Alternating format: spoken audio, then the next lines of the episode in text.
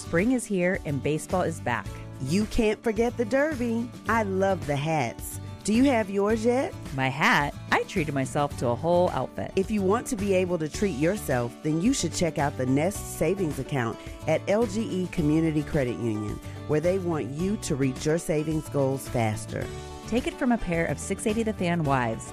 Head to lgeccu.org to find out what makes their team number one in Georgia. This is Thursday's My Thought in One Take, a part of the Ben Burnett Show empire. Welcome into the Ben Burnett Show. I am grateful that you made me a part of your day. Thank you to Evans General Contractors, First Horizon Bank, Peachtree Government Relations, Chiringa, Solomon Brothers, and all of you who make time for me each and every Tuesday, Thursday, on the weekends, podcast, you pick it. Grateful to have each of you. Today's topic is NATO. Earlier this week, President Biden went to England to meet with King Charles and then later went to Lithuania for a NATO summit. The NATO members get together essentially every single year. There are two countries from North America that are a part of NATO the United States and Canada, and there are 29 member states from Europe. NATO was founded as a concept in 1949 after the conclusion of the Second World War. When you read through the NATO bylaws, Article 5 states that if an armed attack occurs against one of the member states, it is considered an attack against all member states. So if there is an attack against Iceland, it is considered an attack on the United States. NATO is separate from the UN. The 31 NATO countries have democratic tendencies. They can be parliaments, they can be democracies, they can be republics. But all those governments are relatively similar to one another. They're all trade partners, and we will take the countries in order from the time that they joined Belgium, Canada, Denmark, France, Iceland, Italy, Luxembourg, the Netherlands, Norway, Portugal, the UK, the United States all joined in 1949.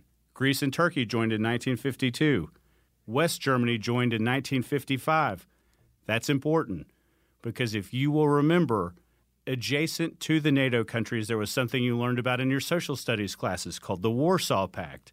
The Warsaw Pact was headed by the Soviet Union and Poland in the aftermath of World War II, where those countries who had different values, meaning communism at the time, aligned together in the same way that the NATO countries did. But that was a big battle that ran through in the aftermath of World War II and the Allied powers splitting apart and going back to their own corners and continuing to exist under their quote unquote like minded values. The Warsaw Pact held into effect until the fall of the Berlin Wall in the 90s. After the reunification of East Germany and West Germany in 1990, they collectively joined NATO. Then they took a break for a little over a decade when Spain joined in 1982, the Czech Republic, Hungary, and Poland joined in 1999. Bulgaria, Estonia, Latvia, Lithuania, Romania, Slovakia, and Slovenia all joined in 2004. Those countries were all a part of the Warsaw Pact until it dissolved with the fall of the Berlin Wall. Those weren't the only countries. Albania and Croatia joined in 2009. Montenegro, North Macedonia joined in 2017 and 2020, respectively. And over the course of the last few months, Finland and Sweden have joined NATO.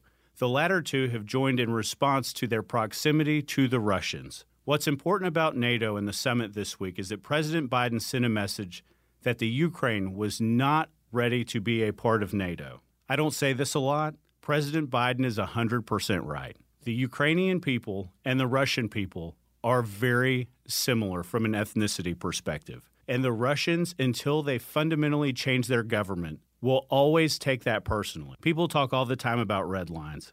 To me, that is one that Russia was probably ultimately willing to die over, and I think the United States clearly knows that. We have not put boots on the ground in Russia. We will not put boots on the ground in Russia. Russia knows that if they ultimately attacked Poland or the war or a nuclear fallout transitioned into Poland, 31 countries would find themselves in a war. The conversation that I want to have today is important because 31 countries in NATO is a lot. Is the United States really going to be a people who go and seek the defense of North Macedonia. Guys, I know a lot about the world. I have seen a ton of it. I'm not sure if you held a globe to me and put a gun to my head that I can find North Macedonia. I recognize that it's somewhere in Eastern Europe. It's got proximity to the country of Greece. To me, as the dad of two boys, one of whom I am certain will seek military service, are their lives worth trading as an American for people in North Macedonia? To me, the answer is no. Or Montenegro, or Croatia, or any of them. And I am not an isolationist. I talk all the time. I believe in free trade. The democracies and the republics and the tenets of those governments are best held by people. They're best for the name of freedom. Good for President Biden for standing up and saying, I don't care. The United States is not going to bow and bend the knee with respect to the other countries' desires for the Ukraine to be admitted into NATO. If you ask me to be honest with you, I don't think half the countries that are in NATO need to be in NATO. I wonder all the time who we would actively go seek to defend. And the answer to that for me is relatively easy. There are countries that have always been there for the United States Great Britain, France, Australia, Japan post World War II, South Korea, Poland. To me, those are most of the countries in which I would volunteer our sons and daughters to defend those people groups. NATO is far too big. It has gotten entirely too expansive, and there has to be some sort of equal stake in it for us. We comprise over double the amount of defense troops of the next closest country. And you know who that country is?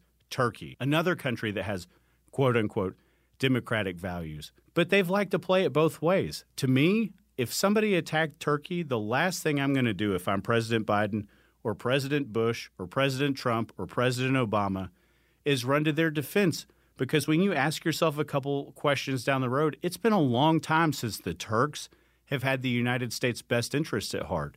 And if you want to play footsie with Syria and Muslim extremism and all the tenets of who they used to be, they were the Ottoman Empire. And they didn't change their mind after the Marshall Plan like the Japanese and realize that, oh, we were wrong. They have sat at odds with a different value system and a different way of life than the United States for a long time. So I don't say it a lot. Good for President Biden for sticking up for the United States because the Ukraine has no place in an organization like NATO because it's not worth it to the American people. And while I'm willing to send bullets and munitions and technology because I think the Russian government is absolutely evil, I'm not willing to volunteer my two boys. It's been another episode of The Ben Burnett Show. Have a great day, everybody. Spring is here and baseball is back.